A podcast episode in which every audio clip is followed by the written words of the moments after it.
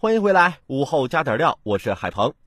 再来说说最近大家非常关注的儿童免票政策。七月二十三号，交通运输部新闻发言人回应了大家关注的六周岁以下儿童免票政策。交通运输部明确，儿童乘车优惠政策只适用于乘坐道路客运班车，也就是通常大家所说的长途大巴、农村客运，不适用于公交。地铁以及民航、铁路等其他交通方式。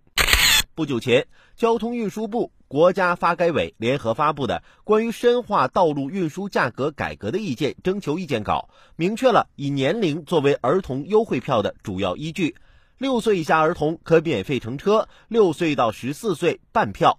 看年龄享受优惠政策能否进一步扩展到公交、地铁、民航、铁路等其他交通方式，一直是公众普遍存在的一个重要疑问。只有结论，没有进一步的解释说明，不足以充分的回应和满足公众的关切和好奇。不同交通运输方式优惠政策不同，其中的道理、具体原因究竟是什么？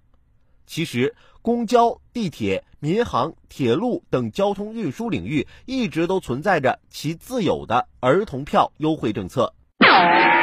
如以铁路为例，依照原铁道部铁路旅客运输规程，随同成年人旅行的身高在一米二到一米五的儿童可享受半价客票，超过一米五十应买全价票。每一个成人旅客可免费携带一名身高不足一米二的儿童。这样的铁路儿童票优惠政策与此前长途客运领域同样以看身高为主的儿童优惠政策并没有太大区别。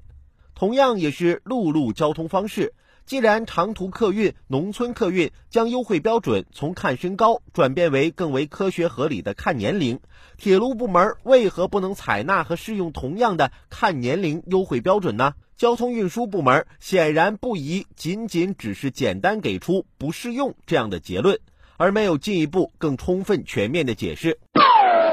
但此前相关文件的名称表述《关于深化道路运输价格改革的意见》征求意见稿来看，此次交通运输部之所以强调六岁以下儿童免费政策不适用于公交、地铁，也并非完全不可理解。毕竟，上述意见针对的主要是道路运输价格改革，而按照现行的一般行业管理分类，道路运输主要指公路运输，一般并不包含城市公交、地铁，更不包括铁路、民航。因此，专门针对道路运输范畴的意见不适用于公交、地铁、民航、铁路，在逻辑上并不难理解。